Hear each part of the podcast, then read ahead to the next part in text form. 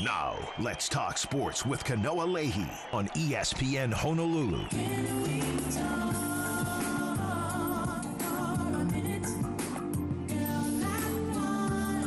All right, welcome. We got another week of shows here. Let's talk sports coming to you on this Monday from the Paxa Studios in Honolulu. Kanoa Leahy here on ESPN Honolulu, sitting across as I like to, in, at least in recent Monday history, sitting across the table uh, from uh, one of my faves, uh, my partner for Rainbow Wahine basketball broadcast on Spectrum Sports. You can also uh, catch her on Spectrum Sports coverage of Rainbow Wahine softball, uh, and that is only part of her resume because she is also a pickleball aficionado. Lori Santi is in the house. What's up, Lori? Thanks for that plug, buddy.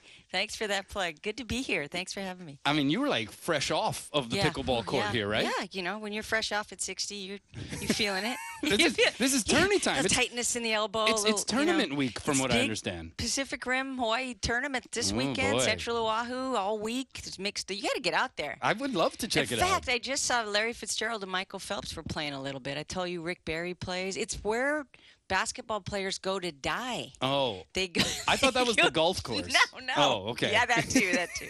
I just skipped the pickleball That's step right, that's and right. went straight to dying on the golf course. That's right. Uh, Lori, it's great that uh, you are here, and I know this is a stressful day, not just because of the pickleball tournament, uh, but because of the NBA Finals. We got an even 2-2 series. Uh, you have uh, your Warriors going back home to take on the Celtics here in Game Five, being played later today. Uh, Steph Curry put on the superhero cape in game four, it was looking pretty bleak. Uh, his buddy Draymond Green has been perhaps at times the worst player on the floor. Who would have necessarily predicted that? Seems to be in some kind of funk. Even his mom is talking about it on social media. Uh, and so it's going back to the Bay. Uh, Steph Curry, can he do that again to the tune of 43 points, 7 to 14 from three? He had 10 rebounds in that game four. These are your dubs. How you feeling here going into game five? Always nerve wracking, right? Game five. I mean, this is, uh, you know, what's interesting about it is I feel like Curry's going to probably get his 30. 43, that may have been the, the best performance I've ever seen from him in a single playoff game. I mean, just for the entirety. Had a couple late turnovers like he does in that fourth period, but he was unbelievable. I think it's been about Looney. You know, Looney has been the X factor. Looney's the one that took some minutes from Draymond in that last game. And I feel like when they go big with Williams, it's the loon that has mm. been the guy that's kind of held that down in there. And the difference there is that he, you know, he's he's defending the three, and you know he gets some flushes. Draymond can't put the he's shook. Jalen Rose said that on a broadcast the other day. I mean, he looks he doesn't look himself. He's not mouthing to the refs. He's he looks completely kind of out of sync. That being said, going back home, he looked pretty good in the last two minutes of the game the other day. You know, had an offensive board. He had a you know had an assist. I mean, he was he was pretty good to close it out. But I've never seen him look quite so out of sync. You can call into the show or you can text via the Zephyr Insurance text line 296 1420 is the number. Let's just start there then, since you touched on it. Draymond Green, uh, Zach Lowe on his podcast uh, for ESPN saying that he feels like Draymond's lost some lift, lost some explosiveness. It doesn't look like the same physicality that Draymond Green is bringing to the to the floor here in this iteration. Uh, that's a concern, right? Because hey, look, there's a lot of that mouth stuff, and Draymond sort of sets himself up to be the target from the hostile road fans. And and while they're going back home, that's probably going to be a huge comfort for him. He invites that stuff, and when he is putting up those kinds of numbers, and when he is, hey, look, he made a couple of big plays down the stretch in Game Four. Make no mistake, but he was bloody awful for the most part in the last two games. Uh, so what's the level of concern there, and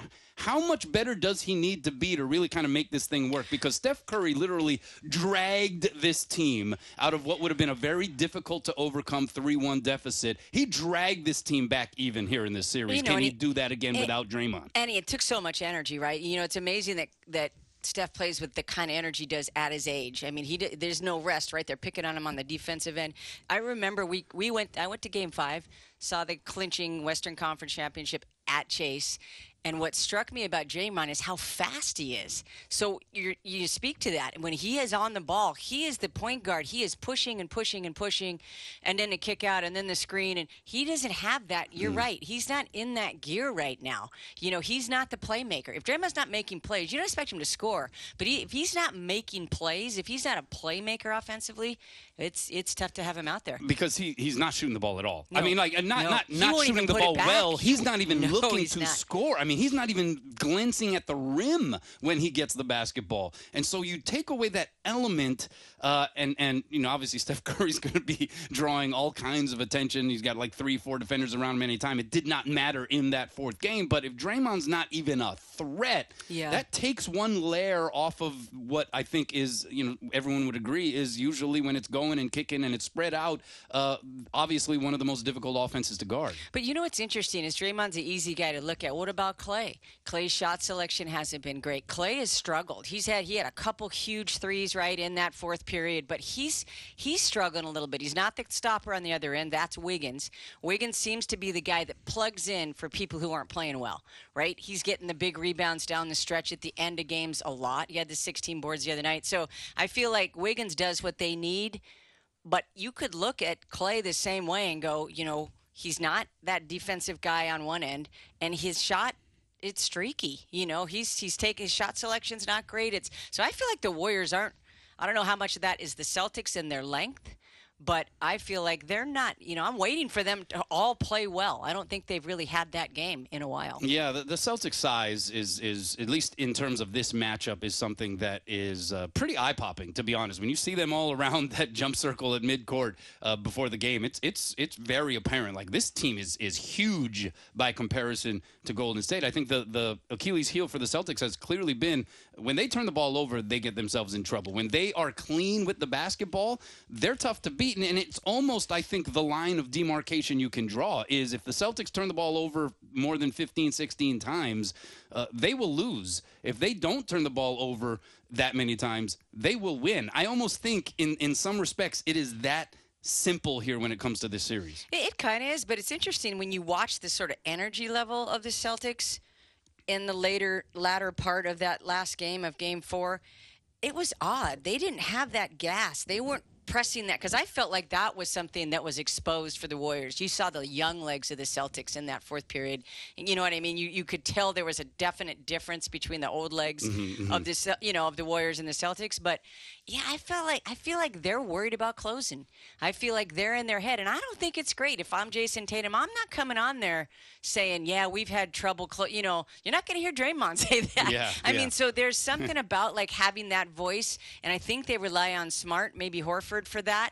But that inexperience, I feel like there's a little touch of apprehension, you know, in, in closing this series. And I think that's one of the reasons that the Warriors are even in it, because I don't think from a talent standpoint, you know, I, I think it's definitely edge Celtics. So it's, it'll be interesting. Celtics, I think seven and zero this postseason after losses, so uh, you know they'll they'll feel confident. Seems as though they probably play better on the road overall than they have at home. Certainly in terms of win loss record, uh, it's it's not as though it's a distinct advantage for them when they play at home. So probably reason to feel pretty comfortable. But Jayson Tatum hasn't necessarily been himself. I, I just want to ask you, kind of closing the book on the Draymond thing, as a Warriors fan and observer, uh, how do you feel? about the antics, especially you know the fact that you know after the game he does the press conference, he cleans up, he goes back to his hotel room, and then it's right on to that podcast. Right, he is promoting that thing left and right, win or lose, no matter whether he plays well or not. Uh, as an observer of Draymond, knowing how he is, knowing who he is.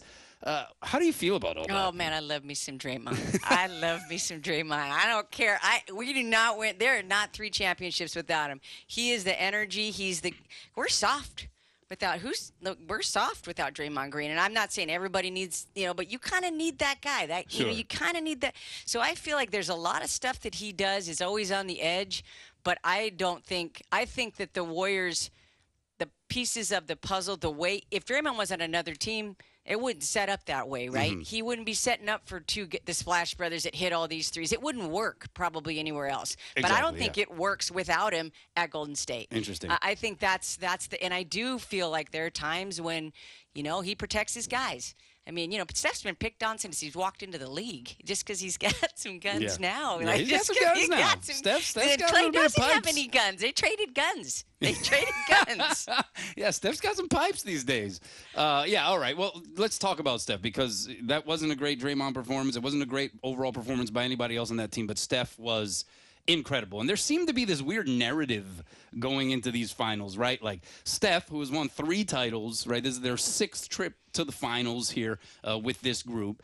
And yet there was this sentiment like, hey, Steph has something to prove. Like he needs to win an NBA Finals MVP to solidify the legacy. I, I didn't know if I necessarily bought into that. I mean, hey, look, the, the KD years were so warped because it just, the math was so much in their favor. Like the balance of power was just so tremendously on their side that I didn't really use that as the uh, applicable calculus to measure how great Steph Curry is. I think that's that answer has has been made, right? That that question has been answered already over time. So how do you explain kind of that narrative coming into this like, oh, Steph still has something to prove, and if that is the case, how much has he already proved it? I mean, you know what's interesting about him? He's just different. He's not a, he's not a physical freak. We've gotten used to the freakness, right? Like with like, LeBron James, Sure. Uh, Antetokounmpo. You look at these guys, and and you're a guy. Like as a girl, I like the shooting. You know, like for me, it's not a physical. Like there's something that gets people going about a throwdown. That's just some. You know, people just are up in their seat, their hair standing on their back of their neck when LeBron gets a breakaway, or, or Giannis is on his, you know, going downhill. So I think you're missing that piece. So in that regard, when you're not physically dominant like that, I think it's harder for people to buy in. Um, but wow, I mean, the guy's like completely changed the game. I mean, completely, completely changed the game, and everybody loves playing with the dude. Yeah. Like there is not a guy. He deferred to KD. Right, it's Yeah. his team. It's Yeah. KD still left because it was Steph's team. Yeah. Isn't wasn't that the irony? Like, right? You know, Yeah. like he came in and he was the he was the alpha. He was the best player in the league, the best player on the team. Led him to a championship, MVP in the championship finals, and yet he still left. I, I what I love about Steph is he raises everybody's level. He's you know if, if you're shooting Kanoa three in the corner, he might even run the other way without looking. Maybe not, but Yeah, yeah, yeah. yeah. but you know, like that, that's what you got to. I, I think it's a no brainer, but I think it's the physicality, the defensive end for so many years where they felt like he was a liability. You know, it depends on what, what you like. I loved Allen Iverson. Was he a liability defensively? Probably, but man, he was fun to watch. Yeah, no, I I think Steph Curry had already established himself as the greatest shooter of all time, right? And so that that legacy to me was already solidified. Uh, this notion that he needed to win an NBA Finals MVP, even though you could have argued that he should have won it over Andre Iguodala in that first championship run anyway. Uh, his numbers in the finals, I think, going in were like 26, six and six. It's like that's that's pretty good stuff, you know. Uh, and so I didn't necessarily feel, at least from my perspective, that there was this need for Steph Curry to like prove it to us that he really was great. Like we already know that he's great. What he did the other night, though, I mean, that was bleeping off the chain. Yeah, what was. he did. It was, and you know, I think the dagger was when he pulled, Will, he pushed and pulled with Williams, and he hits that little one-handed runner from the mm-hmm. from the free throw line. And I think maybe big shots have been another criticism of of of Steph. Like, has he hit these big game winners in these situations? Has he? And you know, I felt like just his affect the other night, the confidence level there, like he was juiced. Like it obviously Boston, the Boston fans, that's a whole nother conversation. Got it, got him going. You know, he's feeling for his guy. I mean, that's something that Golden State's always done well. That culture, you know, that was a, that was for Draymond, right? Type performance from Clay. I mean, from Steph. I think he was really that was kind of in his head. You're picking on my guy. You know, that was probably a lot of it. What's interesting is when you go to a Golden State game, if you've ever seen it, have you ever seen a Steph warm up? He comes out with the guy with the salt and pepper hair that, that's his like personal personal coach, mm-hmm. and they go through a routine, Kano, that you would. It's f- the most fascinating shooting routine for like 45 minutes same routine the right-handed runner from the you know from the elbow the left-handed runner from the elbow. Like it's a it's in the most intense shooting display you've ever seen. And then he goes to the tunnel make you know but it's like the you know all the super st- all the stuff that he does you Yeah. know is is uh, It's the repetition is Yeah. so meticulous Yeah, I actually did see it. Went, went up um, with a bunch of Iolani guys. I remember when that, it was the yeah. Raptors Warriors. Was that that's right. 2019? Bobby about it. Webster, the GM for the Raptors. So we all went up, and, and that was at the old Oracle Arena. And so we uh, we watched the warm up, and I mean it was like as entertaining as the game It itself, was. maybe even more entertaining. Like it was it was amazing stuff uh, for sure. Uh, you know what's what I always think about with with regard to the Steph Curry thing. You, you're talking about Giannis and LeBron and sort of these freaks of nature Yeah. physically and athletically, and, and Steph is this diminutive, undersized, skilled player. And yet, when you look at the backgrounds, you know, I think everyone sort of assumes like, yeah, LeBron's the guy that was gifted, and Steph's the guy that's had to overcome all this stuff. But when you look at the backgrounds, like Steph's the one that grew up in NBA arenas, right? Yeah. Like he was that close to the elite level of the game. And I think that's part of the criticism. You know, he didn't come from nothing. Mm-hmm. You know, I think there's that that thought that you know he had this really great family situation and he went to you know I think there was a little bit of that within the league for a long time like oh you know dude you haven't put in the you know you you're, you know I I think there was a li- you know that there's a little Sure. bit of that but I, and I think sometimes a little disbelief that you know anybody's that good a guy, like you know that sort of thing. And I think playing on Olympic teams and sort of in All Star games and over, over you know a few seasons that people realize he's a pretty good guy. Yeah, you know, and it's just it's it's unbelievable. Like what he does just seems to defy the laws of physics. The way he shoots, um, it, it, it's it's just mind blowing, and uh, I think his talent needs to be appreciated. I've been a hater of the Warriors, as you know. I've been quite the hater. Draymond has a lot to do with that. When they had KD, Yeah, it just no. seemed so unfair for everybody. But I I, I, I I finally graduated to a place where it's like I watched Steph Curry in awe of just this tremendous ability. I agree with you the way he changed the game. I mean, you could argue that the three individuals that most changed basketball over history would be what Lou Alcindor, perhaps Michael Jordan for sure. And Steph Curry. I, I honestly think Yeah. like the the way the game evolved as a result of those three players, uh, to me that that's that's unbelievable. Yeah, Yeah. it is. Uh, it is unbelievable. And I think too, you look at the Warriors. I think people feel a little bit less. You know, there's fewer haters because they're back with that same core group, right? Yeah, yeah. You know, and I mean, Kerr, the way he uses them too is is amazing. Just the way they use their personnel, the way he lives by it. You know, you've got Curry sitting in the fourth quarters of games where you're like, get him back out there. You know, but he doesn't. He he sticks by that little strategy. All right, welcome back. Let's talk sports. Coming to you from the Paxa Studios in Honolulu. Kanoa Leahy here in the house, sitting across from Lori Santi. I have the privilege of working with her on the Rainbow Wahine basketball broadcast for Spectrum Sports. You can also hear her on the Spectrum Sports broadcast of Rainbow Wahine softball alongside Scott Robbs.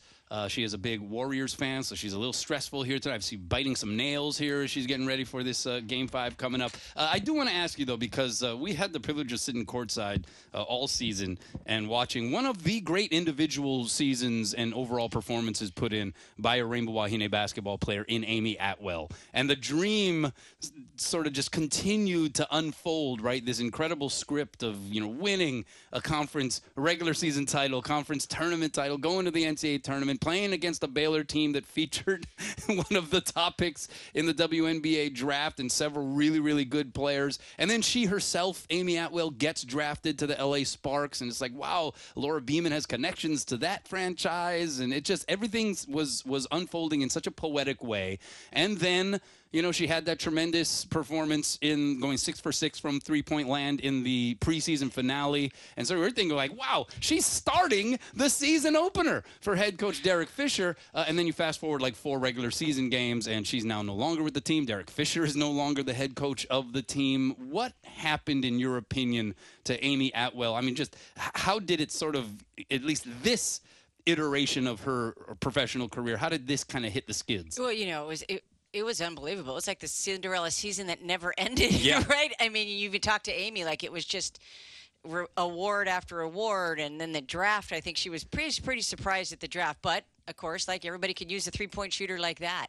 I think um, Fisher may not have used her in the way he thought he could use her. He started her that first game, and she didn't hit a three for a while. You know, she was nervous. There were nerves there. She struggled. The team was losing, right? So Fisher struggled. That team's probably going to continue to go through some growing pains. So there's a piece of that, right? You got a team that's Yeah. losing. You're looking for. So yeah, I think that that that kind of came to an end for Atwell, but she's still training, looking to get picked up. Signed a pro contract in Australia Yeah, with, with the Perth. Perth, yeah, Perth so I think you know, I, I mean, I don't know if that WNBA dream will continue in terms of her getting picked up, or but her game, she'll continue to work on it. That's the thing that Atwell's done. She got better and better and better and better, much like Steph. Um, League wise, though, wow, it's so hard to defend. You know, her position. I mean, she that's a That, that's a that's, tough- the obvious that's- question is is asking you like can she play? Can she play it in the WNBA level? I think she can, but it depends on what you're going to trade. She's got to score threes. If she goes into a game and Mm-hmm. plays eight minutes and can't hit a three, Yeah. You know, that's it's Like, what are you out there for? yeah, Yeah. And, and a lot of times it's that three and D kind of mode. So yeah, I do think she can, but it's got to be the right fit. Mm-hmm. You know, it's not it's not a, it's somebody that's just a you know a phenom that can step into any team and help out. I mean, it's a definitely a flavor, a three point shooter, somebody that can give you you know, but she can get that shot off in the league for sure. I mean, we've seen that. It's Yeah. a phenomenal shot, but I think it would take maybe her body morphing a little bit more um, physically. Uh, but I know she wants to go home too, Kanoa. You know, she was here for she didn't go home much during that six-year uh, career that she Yeah. had. So I mean, I I don't think she's lamenting heading back home and playing it at a pretty high level in Australia. 296 1420 is the number. You can text us as well via the Zephyr Insurance text line. We have Scott calling in on the line. What's up, Scott? How's it going?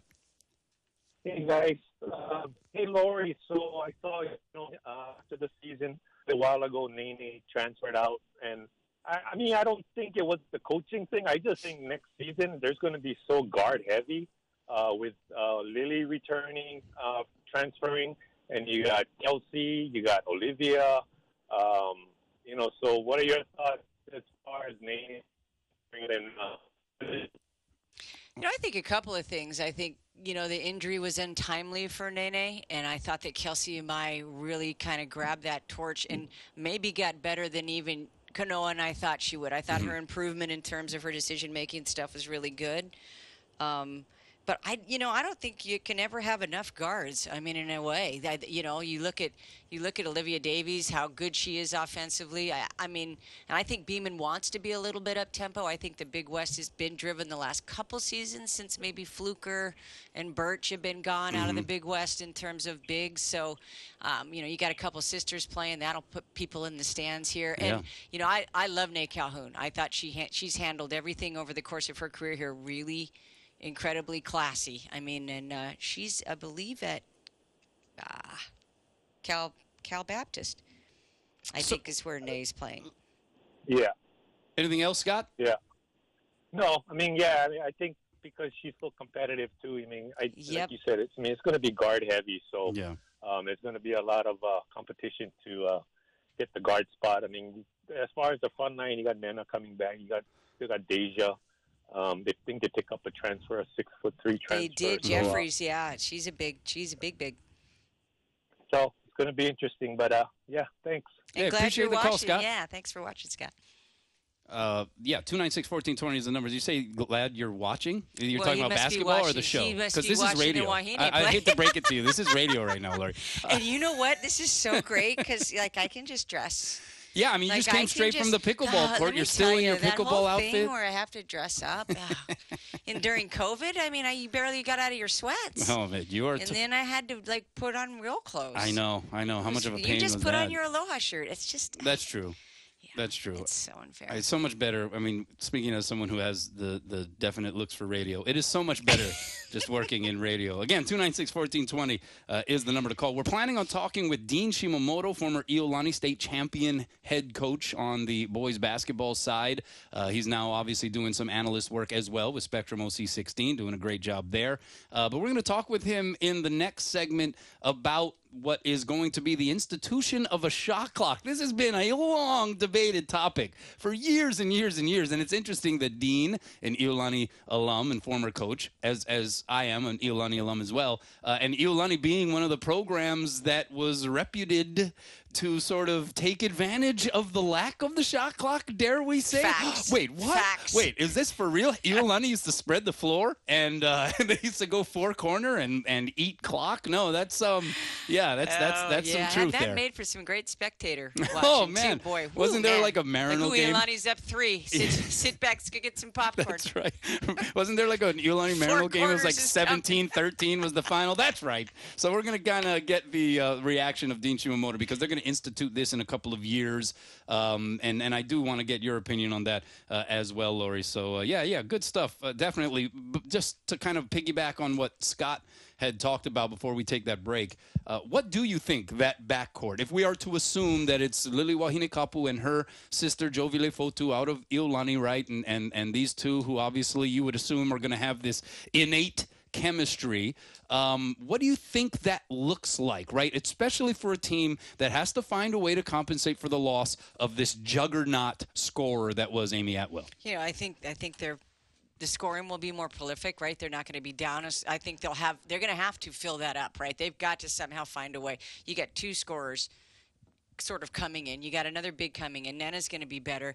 Um, I think they'll be better defensively, and they're going to have fresh legs. They had that last year. Their depth helped them a lot last year. They were able to rotate that guard position. They were able to have fresh legs on people. So I think they'll actually.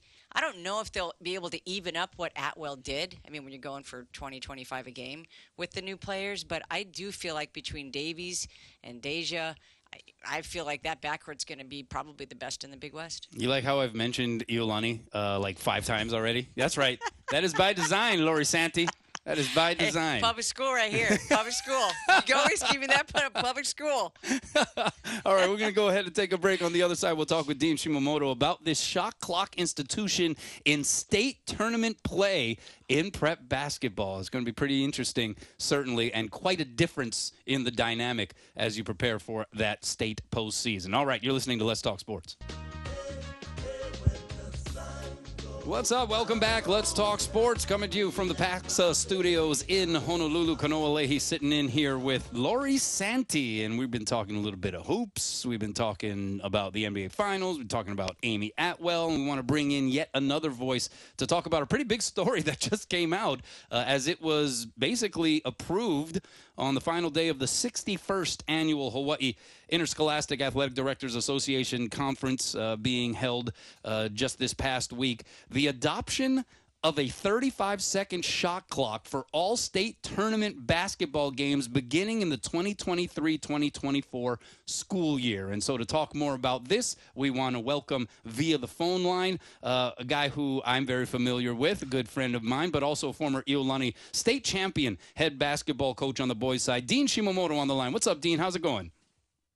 How's it going? Hey, thanks for uh, joining us. Of course, Dean doing some work as an analyst now as well for Spectrum OC16 does a great job there. But uh, Dean, uh, give me just your initial reaction here uh, to this decision, this this approved idea by uh, the athletic directors to administer a 35 second shot clock in the state tournament. Now, leagues will be allowed to adopt it; they are not mandated to. But just your uh, general reaction here to this ruling.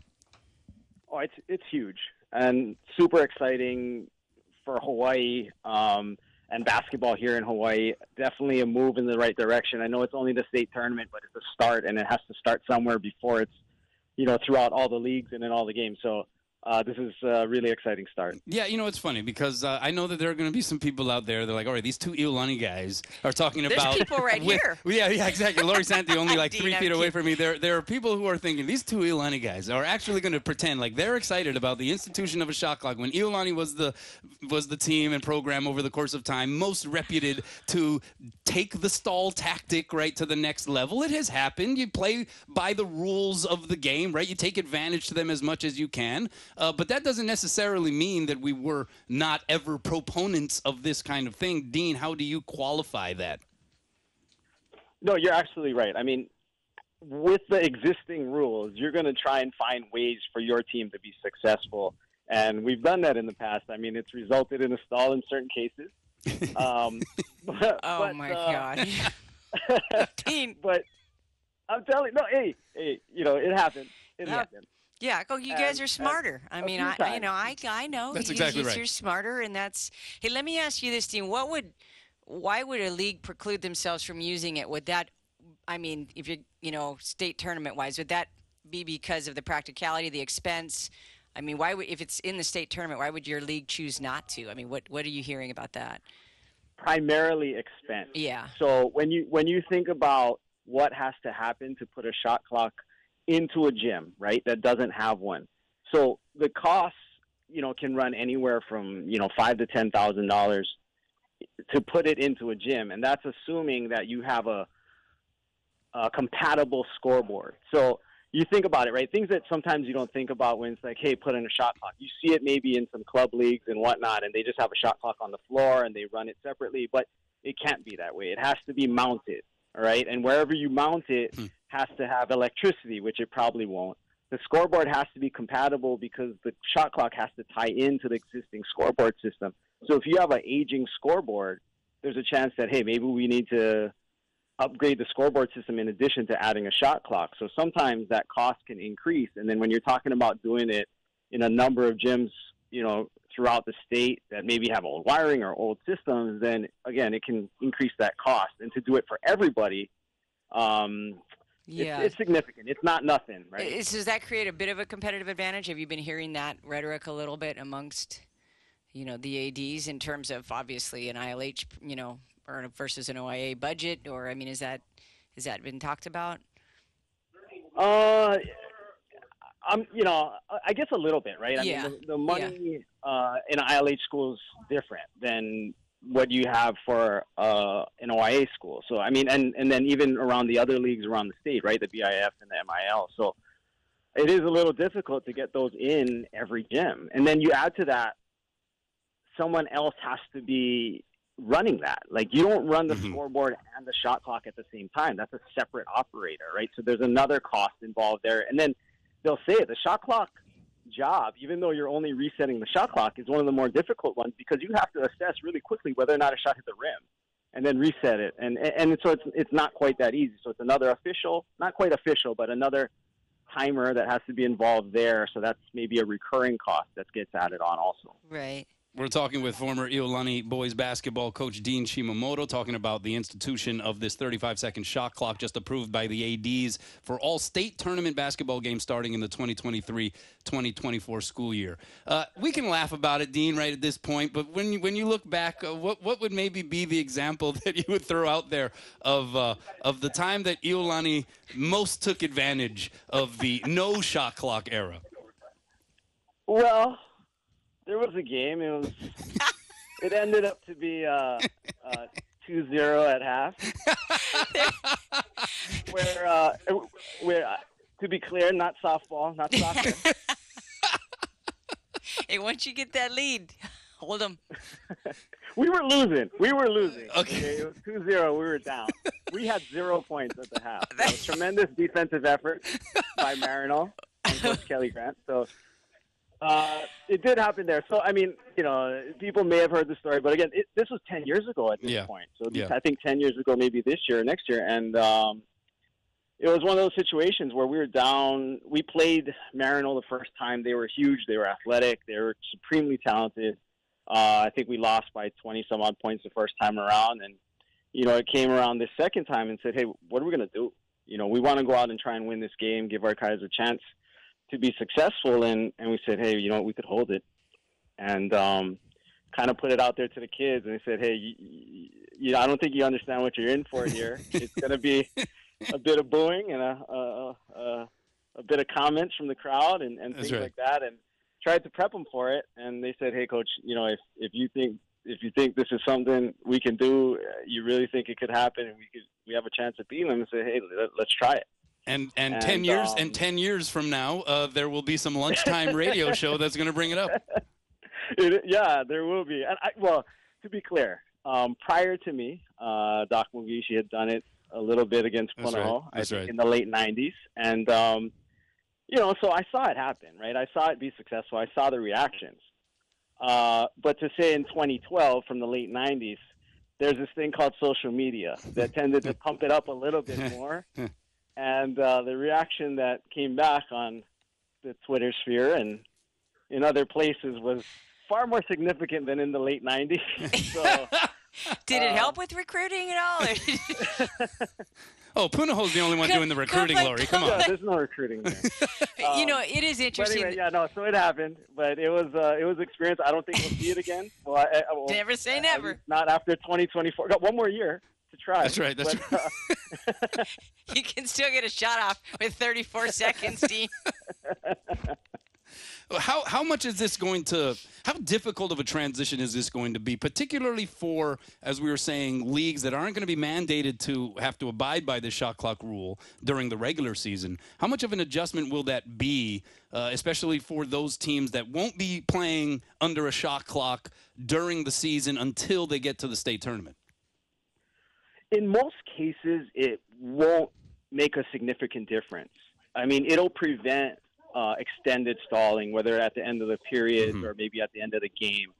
Uh, but you know, if you were to try and track how quickly a team shoots the ball, it's generally Mhm. well under 35 seconds. Yeah, so for for, the sure. most part, it, it won't be a problem. But there will be teams. I mean, and sometimes you're playing games that are so close, right? Like that you have to try and use every advantage. So in this case, they're going to see the shot clock and use it to their best advantage, and that is going to favor the more prepared, right? So there's opportunities to milk the shot clock. So you can you can play a, a you can play a zone for an entire game, right? And be down five with three or four minutes left and still be in that game because the team has to shoot, right? So you're going to have to hit an outside shot at some point and to be able to keep that lead or extend it. Yeah, And the before possessions- couldn't do that. Yeah, you the know? It's possessions start getting a little bit, a little bit more. You can have an algorithm for that when you've got you know three minutes left and so many possessions because of the shot clock.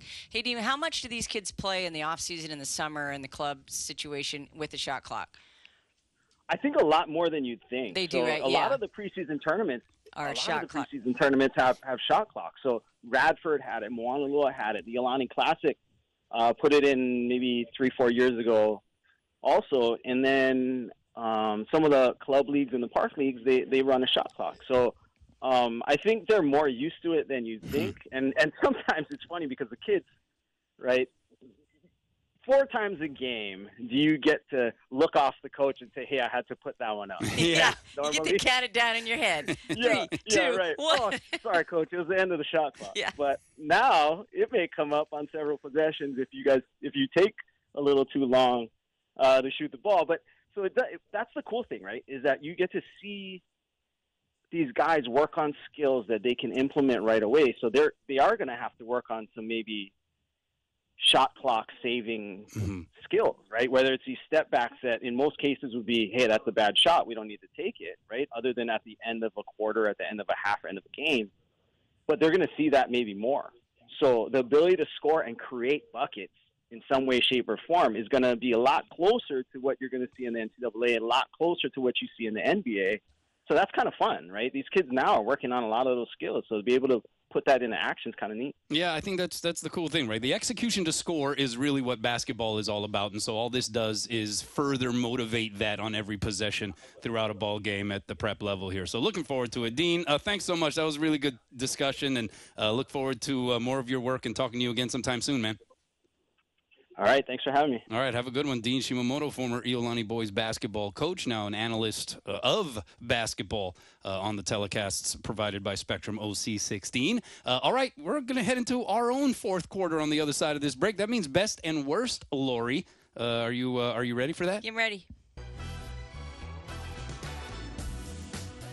All right, welcome back. Let's talk sports. Kanoa Leahy here, sitting alongside Lori Santi, of course, analyst for Spectrum Sports coverage of Rainbow Wahine basketball and Rainbow Wahine softball, among I'm many so other glad your titles. show's at noon. I mean, It's if nice, you right? said it was at two, I'm, I don't know if I could have Yeah, been here. You know yeah. And if it's any earlier, you got the pickleball Yeah. tournament. So you're right. This is kind of the This sweet spot. The perfect time. That's- Thanks, Kanoa. In one hour, just enough to fulfill an entire workday. and I can eat downtown, and for lunch is perfect. This is great. This is great. Uh, all right, it's time for uh, our fourth quarter game that we like to play, and that's best and worst. So you can either, you know, point it on this past weekend or anything sort of in recent memory here, Lori. Did you come in equipped with a best and worst, and what is your best? I have a lot of bests, which I'm stoked. You live a great know, life. I, I, I feel like there's a lot of best, but my best has to be Jossie. Has to be Ah. Jocelyn Player of the Year, two straight years as a hitter, and just the way she went out back-to-back national championships. Um, just the grace that she showed, the, the shout out to the Hawaii girls. Yeah. You couldn't have scripted that. No. They put her in left field. She makes two outs. They give her the exit that she deserved. She gets the standing ovation.